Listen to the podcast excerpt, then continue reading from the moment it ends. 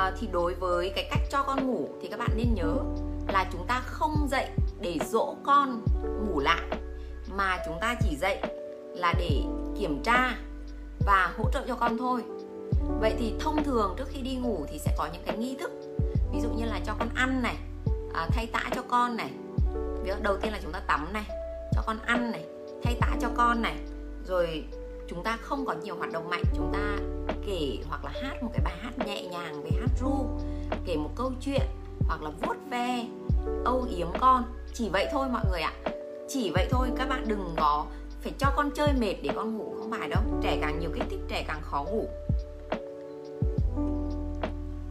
Và nhớ cái bữa cuối, cái bữa cuối trước khi đi ngủ rất là quan trọng để đảm bảo cái giấc ngủ của các bạn ấy thì thông thường bữa cuối là rơi vào 11 giờ đêm. Còn sau này khi mà cái khả năng ăn no và ngủ được của các bạn ấy rồi, thì các bạn ấy, các bạn có cho ăn gì ấy, thì cũng nên cách giấc ngủ khoảng tầm 30 phút đến một tiếng. Tránh cái việc là hệ dạ dày tiêu hóa phải làm việc quá lâu ở trong giấc ngủ. Vậy thì trẻ quấy khóc là vì sao? Thứ nhất là vì trẻ có quá nhiều kích thích. Tức là ban ngày có quá nhiều kích thích, ban đêm quá nhiều kích thích, ánh sáng âm thanh kích thích khiến các bạn ấy không ngủ được cái thứ hai là chúng ta đừng cho thêm cái kích thích vào trong cái giấc ngủ của con. Chúng ta chỉ đơn giản là chạm tay vào lưng con vỗ nhẹ nhàng, hoặc những bạn nhỏ nhỏ thì chúng ta có thể có những nơi áp dụng cái tiếng ồn trắng, đúng không? Hoặc là mình có thể suy suy, hoặc chúng ta có thể có dùng cái tiếng hát ru, đúng không ạ? Vỗ về, trò chuyện, ngân nga thôi, đừng cung cấp những cái kích thích quá mạnh. Và chúng ta sẽ áp dụng nghi thức này như thế nào?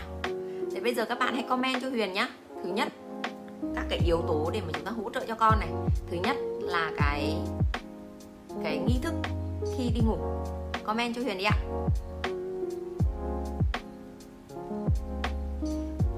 Thứ nhất là nghi thức ạ. Comment đi ạ. Nghi thức là gì? Tức là chúng ta sẽ có trình tự đúng giờ đó. Chúng ta sẽ làm những việc đó và các bạn ấy sẽ đi ngủ và các bạn sẽ cảm thấy cực kỳ an toàn là bố mẹ có chơi với mình bố mẹ ở bên mình trước khi mình đi ngủ. Cho nên là các bạn sẽ thấy an toàn. Đầu tiên là tắm này ăn này uh, hát hoặc là đọc truyện này hoặc là mẹ ôm ấp vuốt ve mình này.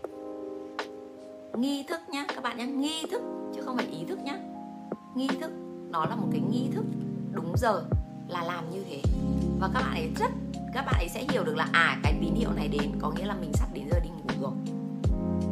Ăn này à, thay tã này tắm này. Và nhiều người bị bị sai cái chỗ này. Mọi người cũng nghĩ rằng là à, kể cả những em bé lớn nhá. Ăn này tắm này à, thay đi vệ sinh này thay tã này đánh răng này. Sau đó thì đọc truyện này à, rồi là đi ngủ đúng không? Thì thường là đọc truyện, hôn, chúc đi ngủ và đi ngủ. Thường là chúng ta lại dành nhiều thời gian cho cái việc đọc truyện và hôn và chúc đi ngủ. Thì cái đấy là một cái sai lầm. Mà các bạn nên dành nhiều thời gian trong lúc ăn này, lúc tắm này, lúc chơi với con này.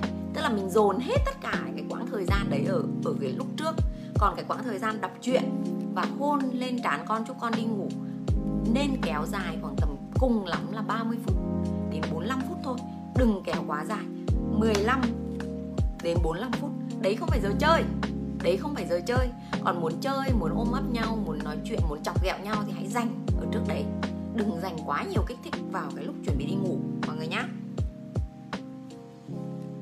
và cái thứ hai trước cái nghĩ cái sau cái nguyên tắc về nghi thức à, về cái nghi thức cái thứ hai đó là nguyên tắc. Các bạn comment đi ạ nguyên tắc ạ.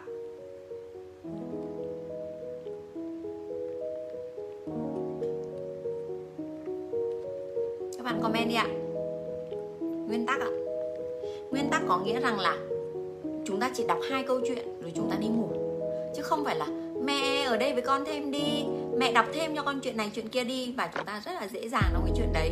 Dĩ nhiên chúng ta không áp dụng nguyên tắc một cách cứng nhắc, nhưng hãy biến đó trở thành một cái thói quen trật tự. Nhất là những em bé từ tuổi rưỡi thì cái trật tự của các bạn ấy rất là rất là chuẩn chuẩn chỉnh.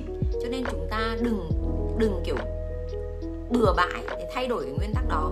Và nói rất rõ là mẹ hôn con, và đây là giường của con, mẹ sẽ ở đây khi con bắt đầu đi vào giấc ngủ và mẹ sẽ quay về phòng của mẹ.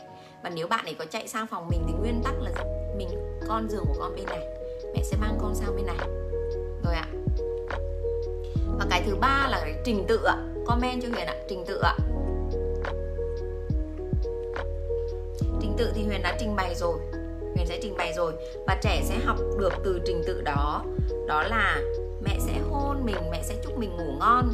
Và khi mà mình ngủ mình ngủ thì bố mẹ cũng sẽ đi ra ngoài. Đó là cái trình tự. Các bạn ấy sẽ hiểu được cái trình tự đó.